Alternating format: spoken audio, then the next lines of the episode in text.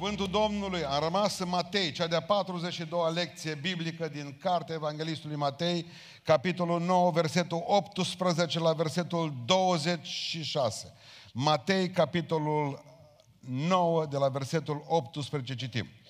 Pe când le spunea Iisus aceste vorbe, iată că a venit unul din fruntașii sinagogii. I s-a închinat și a zis, fiica mea, adineaur a murit, dar vino de puneți mâinile peste ea și va învia. Iisus s-a sculat și a plecat după el împreună cu ucenicii lui. Și iată o femeie care de 12 ani avea o scurgere de sânge, a venit pe dinapoi și s-a atins de poala hainei lui, căci zicea ea, nu mai se mai pot atinge de haina lui și mă voi tămădui. Iisus a întors, a văzut-o și a zis, îndrăjnește, fică, credința ta te-a tămăduit. Și s-a tămăduit femeia chiar în ceasul acela. Când a ajuns Iisus în casa fruntașului sinagoge și când a văzut pe cei ce cântau din fluier și glota bocind, le-a zis, dați-vă la o parte, căci fetița n-a murit, ci doarme. Și ei au început să-și bată joc de el. Dar după ce a fost scoasă glota afară, Iisus a intrat în lăuntru, a luat pe fetiță de mână și fetița s-a sculat. Și s-a dus vestea aceasta despre această minune în tot ținutul acela. Amin. Reocupăm locurile, bănuiesc că ați băgat deja de seamă că Matei în capitolul 9 e plin de minuni. Vedem, de exemplu, potolirea furtunii, vedem după aceea imediat că Iisus Hristos în Gadara scoate gădrace din doi oameni, vedem după aceea iz, izbăvirea miraculoasă a lui Matei din păcat spre Dumnezeu, vameșul la ticălos ajunge să se pocăiască, să fie unul dintre ucenicii lui Iisus Hristos, astea sunt minuni. Dar Matei, capitolul 9, continuă. Dumnezeu, mă rog ca și în această seară, în dreptul vieții mele și în dreptul vieții tale, să facă minuni noi. Amin. Și să aveți încredere că e Domnul minunilor. Iisus Hristos avea și are și acum și autoritate și putere. Vă rog să faceți diferența între astea lucruri, pentru că există oameni care au numai autoritate, nu și putere. Unii au putere și nu au autoritate. Dar Iisus Hristos avea și autoritate și putere. Haideți să vă povestesc o chestie. Am vrut normal să vă spun aici una cu uh, păstorul, un, prietenul meu, Lucaciu Călin, cu care am fost și colegi de școală patru ani de zile. Cu o chestie când ne-am dus noi, dar vă spun altă dată, când îmi dă el voie, când ne-am dus noi să măsurăm ceva. El e topograf de meserie. Și ne-am dus să... Doamne, până ce am trecut. Uh, zice, eu am autoritate. Se duce, se duce la un moment dat un topograf și se duce în fața casei unui om. Ăla era la o fermă acolo, avea o fermă mare, avea gardul, stătea și fuma ăla, nenea. Știi? Și vine topograful și zice, domnul, trebuie să mă duc la tine pe ăsta gard acum, să mă urc, zice că trebuie să-ți măsor acolo ceva. Îți trimis de la primărie. Eu zic să nu te duci, zice asta. Domnule zice, am autoritate, am aici uh, actele de la primărie în care spune primarul că mă pot băga în orice grădină din orașul ăsta, din localitatea asta. Eu zic totul, zic ce să nu te duci în grădină. Zice, nu, pentru că am autoritate, am hârtie și plec.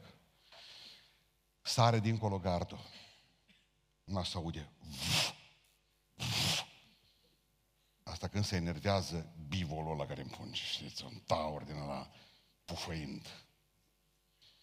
În momentul în care a început să-l alerge pe ăla pe acolo, pe, pe grădină, a început să strige, scapă-mă, scapă-mă, zice, scapă-mă de taur.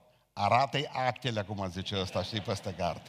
Ai de la primărie foaie, ai autoritate. Ăsta, ăsta care sărise în gard, dincolo, avea autoritate, dar nu avea putere să scape. Hristos, Domnul nostru, are și autoritate și putere. Și mă rog să o folosească în seara aceasta. Și știți de ce? Pentru că povestea e grea pentru noi. Uh, Marcu și Luca povestesc în Marcu, în capitolul 5, în Luca, capitolul 8, puțin lucrurile diferit. Au fost mai aproape de evenimente, le-au înțeles altfel. Normal, ei spun că fata nu murise când tata a plecat de acasă la Iisus Hristos. Era doar bolnavă. Zice că în timp ce vorbea cu Domnul, au venit și au spus, fata a murit. Avea 12 ani. Femeia care, cu care s-a împedecat Domnul, de care s-a împedecat și l-a prins pe Domnul de haină, avea tot 12 ani de boală. Ea avea 12 ani de nenorocire, ăsta până acum ea îi răvusese 12 ani de bucurie. Și dintr-o dată, dintr-o dată, poate că a fost ea bolnavă puțin, dar dintr-o dată află că a murit. Nu știu cât a fost bolnavă.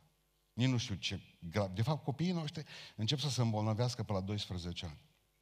Cam cât avea fata asta? Și începem să trimitem pe bilete, simțim că nu-i ceva în regulă, mai le tragem câte o palmă, mai ceva, ne pun pe gânduri. Mă, parcă nu l-am făcut eu. Parcă n-am făcut-o, că eu când eram la 12 ani eram responsabilă. Și ei sunt. Încep să se îmbolnăvească. Pe la 12 ani afli că, bă, o fumat în budă la școală. E, nu, e numai bolnav puțin. Mai târziu poate că mor.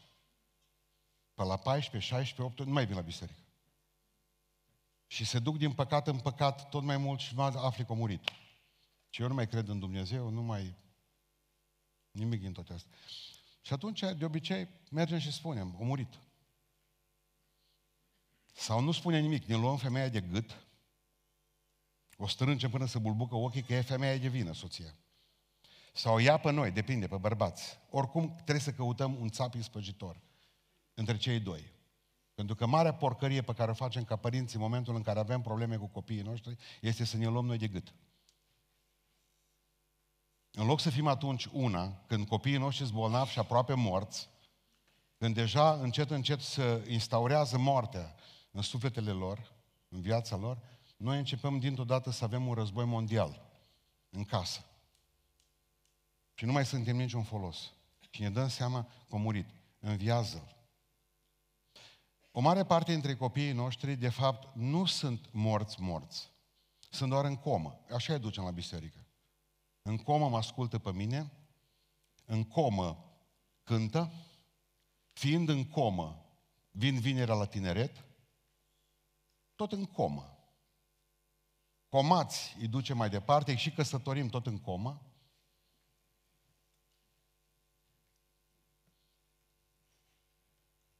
Se întâmplă în momentul ăla când îți dai seama că părinte gata, a murit. Te duci la soție și spui moartă. E mort. Se poate întâmpla în timp sau deodată, să știi. Să fi avut niște semnale tu sau să n-ai niciun semnal. Pentru că se poate să se întâmple să auzi dezastru dintr-o dată. Nu mai vin acasă în noaptea asta. Sună poliția. Apropo, putem să vă facem un... Bun. Pot muri și dintr-o dată. Eu nu spun asta. Cert este că a murit, a murit. Predica în seara aceasta, ce facem? Predica în seara asta se numește Viață pentru copiii noștri. Pot fi în viață. Nu credeți. Probabil că va trebui să ajungeți acolo ca să ziceți amin. Nu vă doresc. Nu vă doresc. Pot fi în viață copiii noștri dacă mor.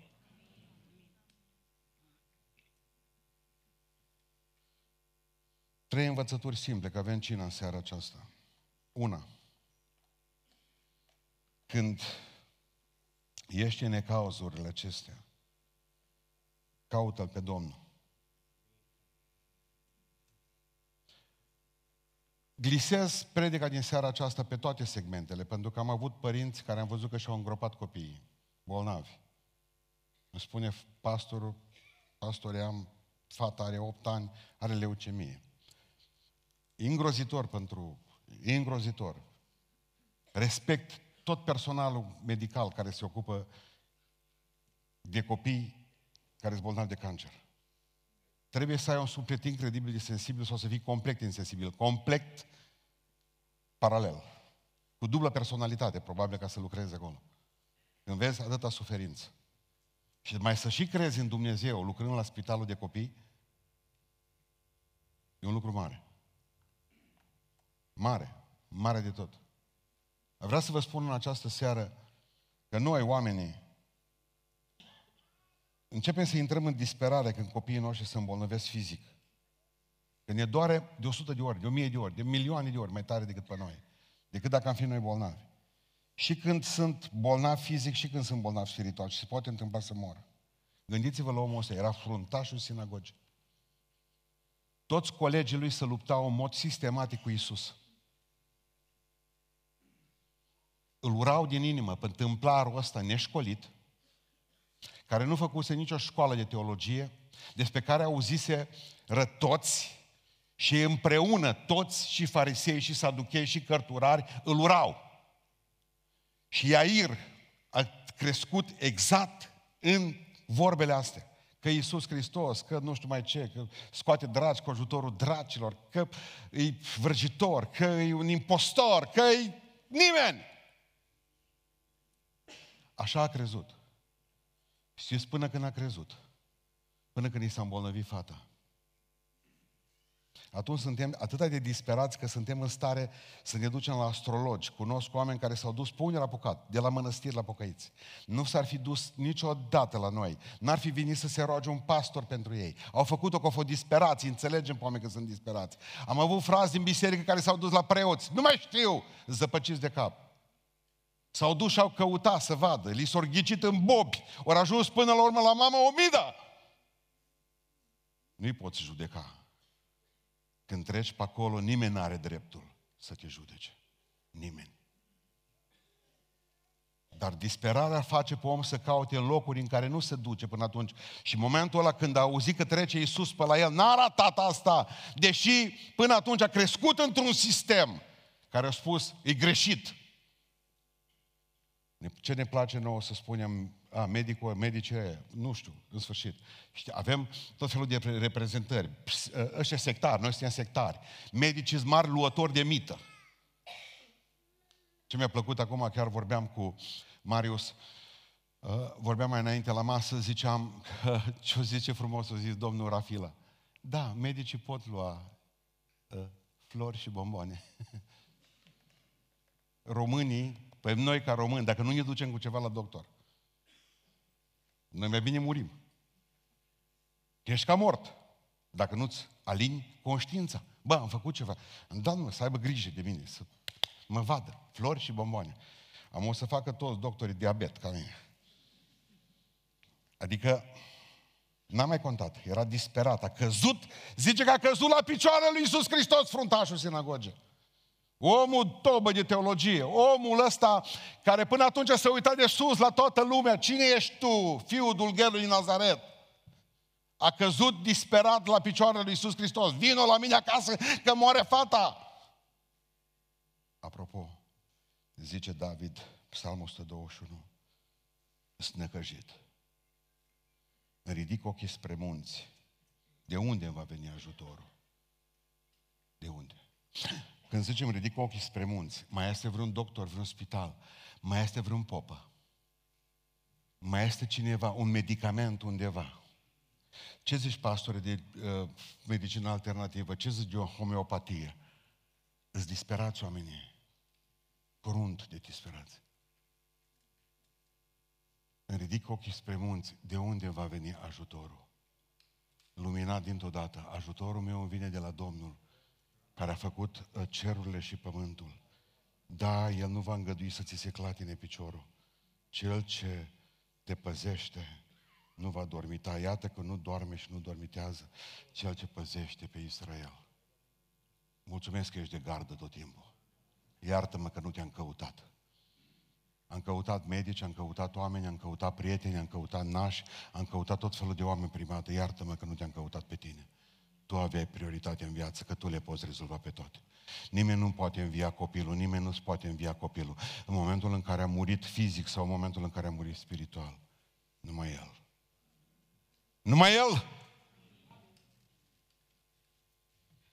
Alergăm la oameni și bine este, dar trebuie să înțelegeți, facem tot felul de scheme, forțăm soluții omenești. Așa M-a lovit din toate ca un par. La mormântarea lui Marcel, o idee.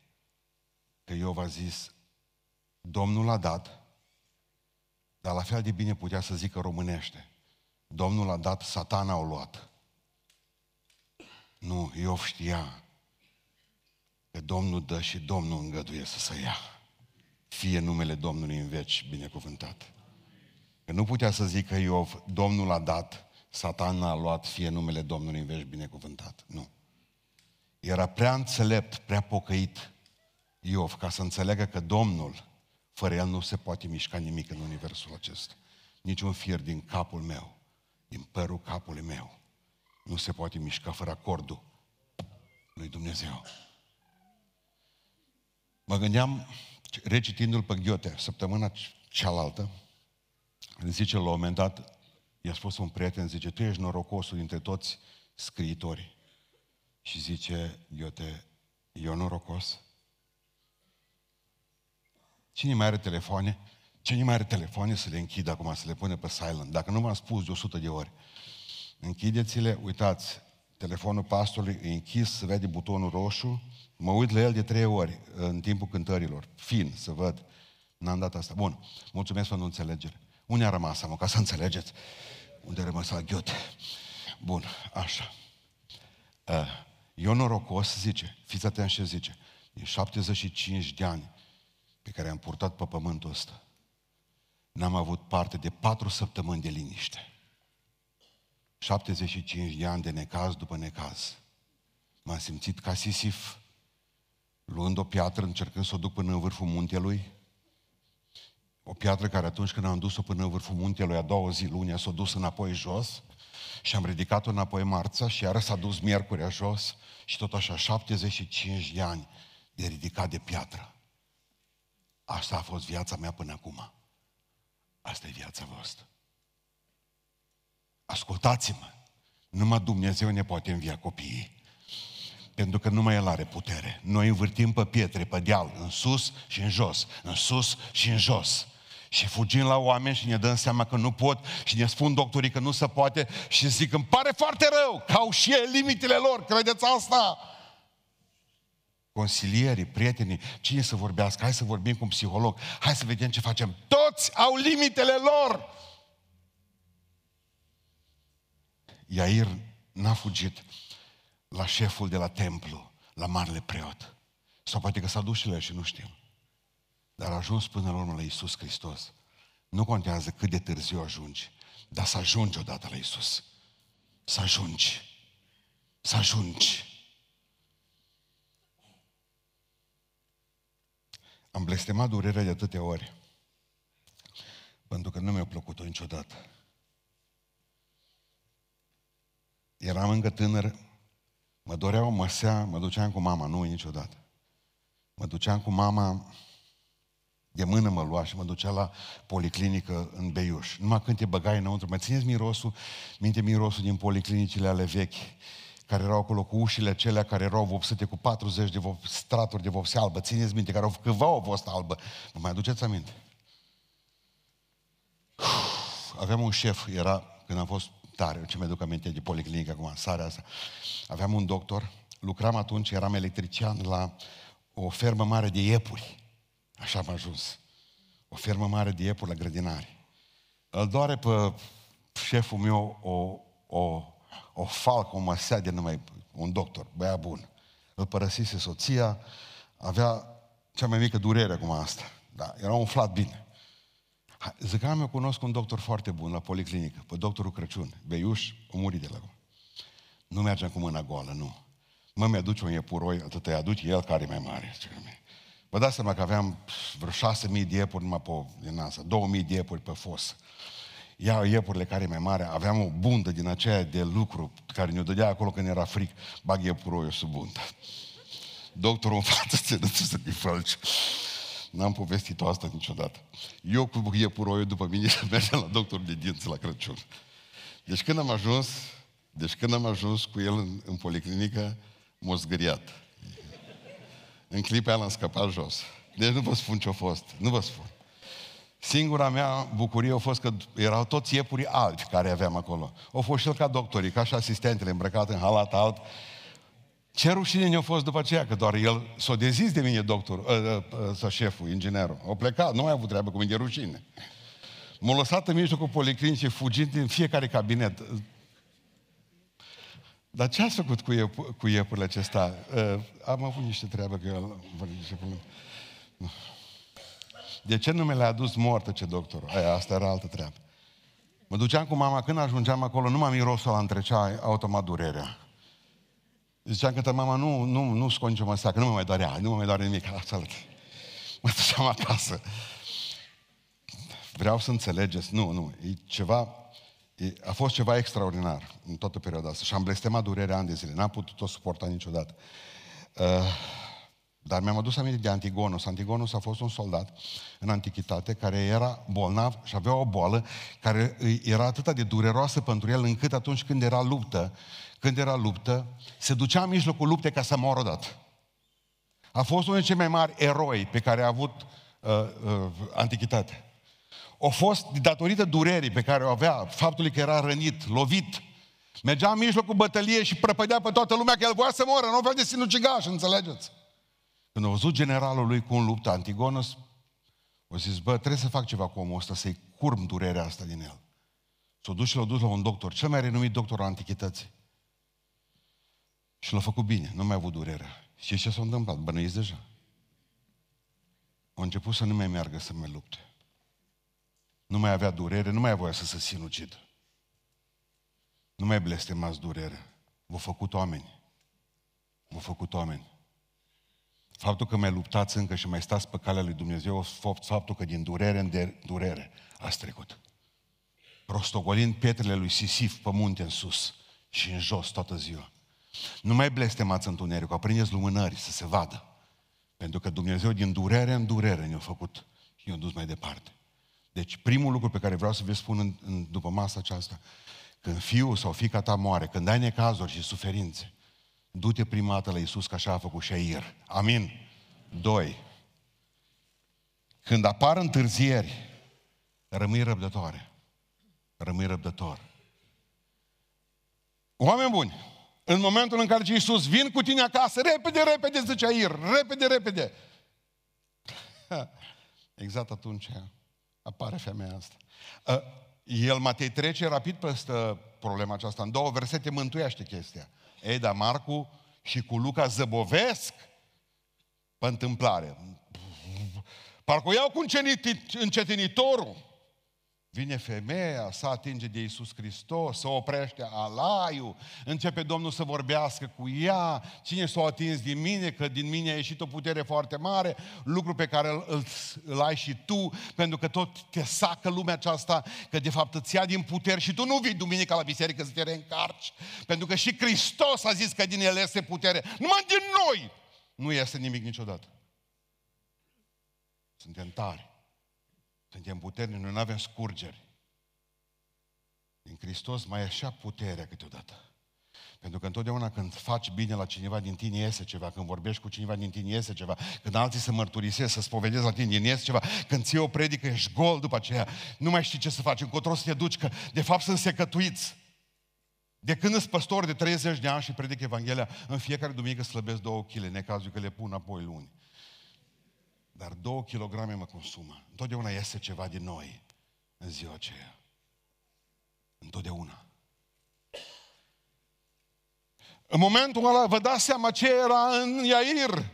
Iisus Hristos liniștit, zice, a ieșit o putere din mine, ai fost bolnavă. Că au întrebat-o, că de ce scrie Marcu și Luca? Pentru că au întrebat pe femeia asta, ce e cu tine? Păi bolnavă, m-au dat din sinagogă afară, familie n-am, aveam scurgeri din sânge, bărbatul meu spune că-s necurată, acum era să te fac pe tine necurat, pentru că te-am tras de haină.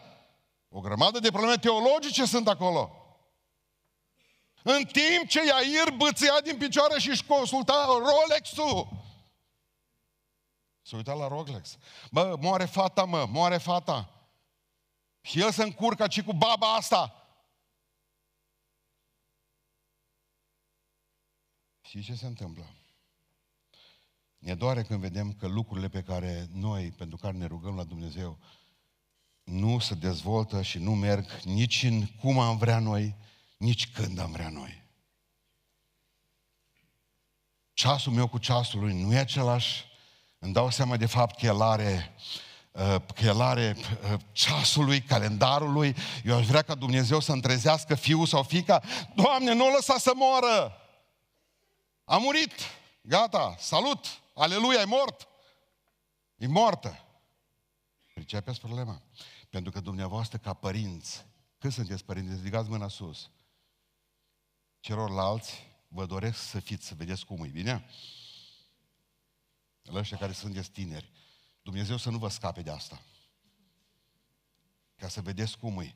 Ideea este, ideea este că nu-i tot una cu câtă pagubă. Dacă e numai bolnavă sau bolnav fiu spiritual sau și moare. Nu-i tot una dacă stă un an în lume sau 10 ani în lume. Nu-i tot una dacă fumează țigări obișnuite sau se injectează în venă. Nu-i tot una, credeți-mă. Nu-i tot una! Nu-i tot una dacă atunci când se întoarce la Hristos e cu creierul prăjit. Nu-i tot una sau încă mai gândește limpede. Nu-i tot una. Și atunci când moare, ne gândim de consecințele cu care a murit, la care a murit, frământat. Și atunci noi am vrea ca Dumnezeu să facă mântuirea, să facă izbăvirea, să aducă izbăvirea cât mai repede. Și atunci cântăm de de ce carele tale vin așa încet. Azi când lupta e mare și drumul e greu tare, de ce carele tale vin așa încet? Asta e durere. Să mișcă, știți cum se mișcă carele lui Dumnezeu? În reluare. Nici te le vezi toate osile. Nu-i nici și Fast and Furious. Nu-i nimică viteză la Dumnezeu. Nu. Și vezi că pruncul e de mai rău, mai rău, mai rău, mai rău și mai primești și o întârziere. Deci Dumnezeu, bă, uite ce se întâmplă. N-avem răbdare. N-avem răbdare, spune Psalmul 41 cu 2, îmi pusesem nădejde în Domnul. El s-a plecat spre mine și mi-a ascultat, mi-a ascultat strigătele până răspunde diferență. exact ca și rece... Mă, sună. Uh, vă rog frumos, am o problemă, ca ăștia de la, știi, uh, o scurgere de apă, n-ați putea trimite pe cineva la primărie? O înregistrat cererea? Da, am pus telefonul, am luat act. Apoi până vine la Dorel, vine el cu trusa. E altă treabă. Deci e altă treabă. Zice, da, zice David, mi-a ascultat strigătele, m-a scos din groapa pe irii, din fundul mocilei și mi-a pus picioarele pe stângă. Dar pentru asta trebuie să treacă o leacă de timp. Știți povestea cu vulpea? E luată mereu uh, ca și în psihologie, asta e, asta e una dintre principiile care le-am învățat la o vulpe la un moment dat intră într-un bărloc din ăla așa, dintr-un pomeră, o gaură din asta, să bagă vulpea, să, era slab, slab, vulpe. Se duce înăuntru pentru că simte ceva miros așa. Mă, dar nu prinde acolo nu știu ce pasăre din aia bună. O mănâncă liniștit acolo în scorbă. Când să iasă afară, nu mai putut. Exact cum nu mai încăpeți voi câteodată. Nu. Așa face. Nu mai rămas. Eu, v eu am clește special pentru dat găuri la curea. Veniți la mine, vă rezolv oricând. Nu vă fie rușine. E vârsta la care trebuie să ne lăsăm puțină burtă și o leacă de... Bun. Uh, și intră vulpe acolo, ce să mai iasă? Striga pe acolo, băga cap, nu poți să ies afară, că nu mai cap înapoi. La care trece o vulpe mai bătrână, surată, ce faci? Nu poți și nu. Stai acolo până slăbești, ce zice, că apoi putea ieși. Răbdare. Răbdare. Ne-am îngrășat pocăiților. Am ascultat predici, ce mai predică astăzi, mă duc acolo, duminică seara, mă duc în celălalt, v-ați îngrășat. Așa vă pune pe fugă necazul, într-o zi va trebui să slăbiți. Și ce fac copiii cu noi, a noștri când mor? Ne trezim. Când ne moare pruncul, ne-am trezit automat. și slăbim. Cea mai bună cură de slăbire rămâne necazul, până la urmă. Credeți-mă. Rapidă, eficientă, clară. Viața e compusă din așteptare. Vă place să așteptați? Nu. Dar toată viața noastră așteptăm. Eu am așteptat, uitați-vă la mine, 16 ani să am prima bicicletă. Vi se pare mult? Puțin? Acum când avem copii care zic, acum, în momentul în care eu zis el, acum deja tu e și plecat spre magazin. Deci el când face așa, tu ai făcut, nu, nu știu unde să plece acum, tu stai și aștepți până te trimite, că de fapt noi nu suntem conduși de femei. Mai rău, pe noi ne conduc prunce. Bun. Și în momentul ăla... Bun. 16 ani am așteptat pentru de aia nu ne mai iubesc. Pentru că totul le vine rapid. Gata. Totul se întâmplă. Gata. 16 ani am așteptat pentru prima bicicletă. Pentru casetofon un an mai târziu. 17. Un casetofon. Am așteptat vreo patru ani de zile să-mi primesc diploma de să-mi primesc diploma de licență. Să am și eu diplomă de facultate. Am așteptat 10 ani de zile să-mi iau cea de doctorat. Am așteptat 17 ani cu soția să ne facem prima casă. Aștepți. Toată viața are de face cu așteptarea. Numai cu Dumnezeu vrea să se rezolve totul într-o săptămână. Și fără pagube. Vă rog în numele Lui Isus Hristos, când aveți necazuri și încerc să se îmbolnăvească copiii dumneavoastră sau să moară, aveți răbdare. Că sunt tot felul de întârzieri. Pe ce o întârzia femeia asta pe Iair? Ce l-a întârziat? Ce se dă? Eu sunt bogat, mă. Eu sunt cineva. Doamne, hai acum. Numai asta nu mai trebuia să ne încurce. Toate problemele pentru Dumnezeu sunt la fel de importante. Amin. Toate sunt la fel de importante. Dumnezeu apleacă urechea la fiecare strigăt. Slăvit să fie Domnul. Și vreau să închei spunând cea de treia învățătură. Când te confrunți cu moartea, încrede-te în El. Când te confrunți cu moartea, încrede-te în El. Vine și spune lui Air, care bățea și se uita la ceas. Hai, câtă femeie, hai odată, hai, Doamne Iisuse. Și Domnul liniștit zice, fică, e singura dată unde Iisus Hristos zice lucrul ăsta. Credința ta te-a? Credința ta te-a? Mântuit! Nu s-a gândit femeia că primește mântuirea. Ea a, avut să prim, ea a avut nevoie să primească vindecare atunci, dar avea o boală mai gravă decât asta. Credința ta te-a mântuit. Fică, zice Iisus Hristos, ce frumos îi se adresează Domnul. În clipa în care e liberat, vin și spun ceilalți, poate să stea cu ea mai mult, că muri fata. Muri. De-aia merg încet. Ce Iisus mai vii, zice Iair. Că asta a fost ideea. Zice, crede numai. Cum să nu vin? Se duce...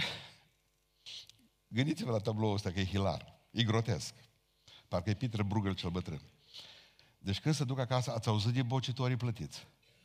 Am eu câteva surori din biserică din Beiuș, le-am spus că numai pentru astea sunt bune. Deci astea plâng la comandă. În două minute, fai ce firmă aș face cu voi, am zis. Bun. Uh, bocitorii ai plătiți. E vii, plâng, trăja părul de pe cap, de, bine cât plătea acum. Ruperi de haine, că trebuia să cumperi costum, după aia o grămadă de chestii. Era totul aranjat. În casa lui Air erau bocitoarele, bocitorii ei care, nu, în sfârșit, și plângeau și se dădeau de pământ și făceau o grămadă. Și vine Domnul nostru Iisus Hristos și zice, uh, uh, marș, afară. De ce să ieșim afară? Pentru că nu-i moartă. Doarme, ce Iisus Hristos. Și într-o secundă au început cu toții să râdă. Vezi cât le trebuie de la plâns la râs, la el la care mergi să-ți povestești tu copiii comurit. Mai e nevoie să reformulez. Tu nu te-ai dus la Hristos de foarte multe ori cu pruncii tăi și cu necazurile tale pe care le-ai avut, te-ai dus la oameni.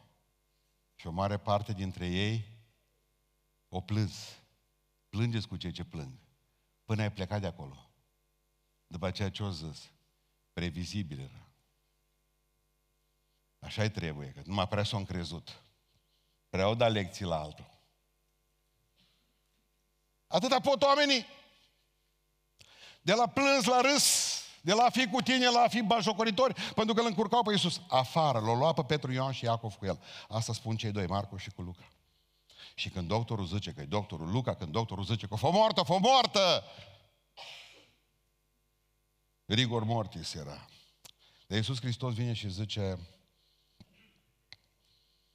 nu-i mort. Ce cuvânt am primit astăzi din partea Domnului? Neluțu e un băiat de la noi, de la noi, de lângă Cluj. Am venit într-o zi la mine și a zis în felul următor, pastore, am 23 de ani. Hai să ne rugăm pentru soția mea, zice Neluțu. Ne rugăm pentru soția mea că e bolnav în spital, zice, ceva nu e în regulă cu sarcina. Trebuie să nască și nu e în regulă cu sarcina.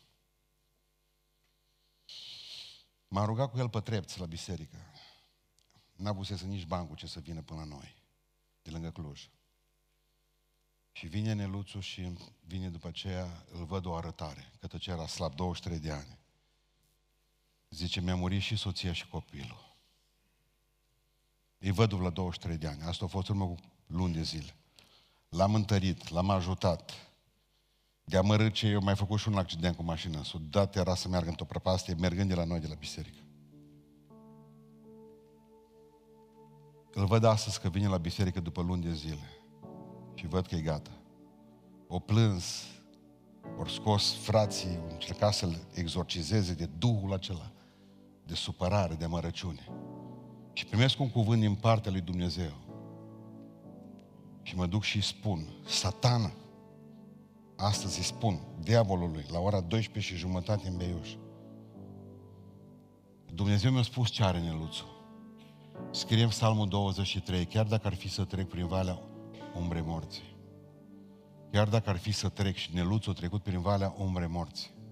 Chiar dacă ar fi să trec prin valea umbrei morții. Dar marea problemă lui Neluțu este că a rămas blocat în vale. Toți de aici trebuie să trecem prin valea umbrei morții.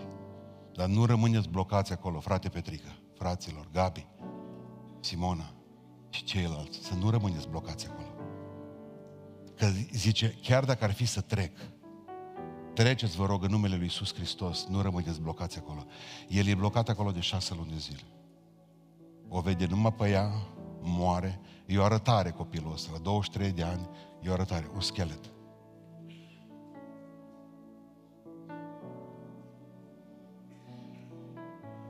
E dureros când îți moare pruncul. E dureros. Numai Hristos îi poate învia. Și va învia pe copiii noștri. Va învia pruncii mei și va învia pruncii voștri. Dacă o muri fizic în brațele voastre, Că nu-i durere mai mare decât să-ți moară prunci. Dacă a murit fizic, Hristos putea să spună și în dreptul lui, în dreptul ei, a fetiței tale, Talita Cumi, și nu a zis. Dar ascultă-mă, același Hristos va zice într-o zi, când vom învia și Hristos va zice într-o singură clipă, Talita Cumi tuturor. Scoală-te, zic. Scoală-te. Aveți copii care au murit spiritual. Hristos îi va scula din morți. Să rămâneți indiferent, mergeți la El și indiferent ce întreruperi, indiferent cât de ocupat vi se pare Dumnezeu, indiferent cât de greu vi se par cale Lui care să duc, Dumnezeu vă va învia pruncii și vor veni în biserică înapoi vor fi lângă voi și vor fi binecuvântați. Să nu te temi dacă va trebui să ajungi și la propria moarte. Dumnezeu ne va învia într-o zi cu Iisus împreună cu Iisus Hristos. Pentru mine a trăi, zice Pavel, este Hristos. Iar a muri este un câștig. Mângâiați-vă unii pe alții cu aceste cuvinte. Pentru că noi nu suntem ca cei care n-au nădejde. Hristos ne va învia prunci. Ziceți amin că o să rămâneți fără minte întreagă dacă nu credeți asta. Hristos ne va învia copiii. Hristos va zice, dacă nu va zice, fizic vorbind, dacă nu o să zică fizic și vezi că vă moare pruncul și îl îngropați, Hristos va zice într-o zi, ridică-te, zic. Vă pun întrebarea aceasta. Vă rog frumos, răspundeți-le. Pentru cine a înviat Iisus Hristos? Pentru cine a înviat Iisus Hristos pe fata lui Air? Pentru ea sau pentru tată, pentru părinți? Răspundeți. Din pricina ei a înviat-o Hristos sau din pricina părinților? A părinților. Deci voi ați înțeles ce am zis în seara asta? Unde era fata lui Air în clipa în care nu mai era pe pământ? Unde era sufletul ei? Până a ajuns Hristos în casă ei. Unde era? Era mai bine pentru ea acolo? 100% de nu pentru ea. Nu pentru pruncii noștri. Îi înviază Hristos pe ei, ci pentru noi, pentru părinții lor. Dacă strigăm la Dumnezeu pentru pruncii noștri, din pricina noastră, nu din pricina celor care sunt morți, Hristos va zice, ridică-te, îți zic, ridică-te, îți zic, să aveți credință să aveți să vă gândiți că Dumnezeu poate să facă minuni cu voi, că Dumnezeu e bun, că Dumnezeu are ultimul cuvânt în universul acesta, că pruncii voștri vor lăuda iarăși pe Domnul împreună cu voi și vă veți bucura cu toții de mântuirea pe care Dumnezeu a pregătit-o pentru ei și pentru noi. Și că Dumnezeu vă iubește și că nu trebuie ca să te iei de gât cu soția pe după murit, pentru că fiecare prunc până la urmă alege în dreptul lui. Fiul risipitor când au plecat de acasă, cu ce-o greșit tata? Cu nimic. Noi suntem. Săptămâna viitoare deja se dă la tipar, cred că aproape terminăm cartea mea, se numește Coșmarul lui Dumnezeu despre fiii risipitori. Sunt convins că Dumnezeu mi-a spus în modul, aveam vreo șapte proiecte, le-a aruncat Dumnezeu pe toate și a spus, scrie cartea aceasta pentru cei ce au probleme cu pruncii. Pentru că vreau să le dau speranță. Dumnezeu vrea să-ți dea speranță. Să crezi că fiii risipitori se vor întoarce acasă. Că te vei bucura și vom tăia vițelul de bucurie și vom aprinde luminile în casă și vom da drumul la muzică și ne vom bucura astăzi. O mare parte dintre voi nu vă puteți închina cum trebuie. Știți de ce? Nu aveți bucurie în voi. V-ați pierdut-o pentru că aveți pe cineva mort sau bolnav acasă spiritual. Ei, Domnul va face o înviere.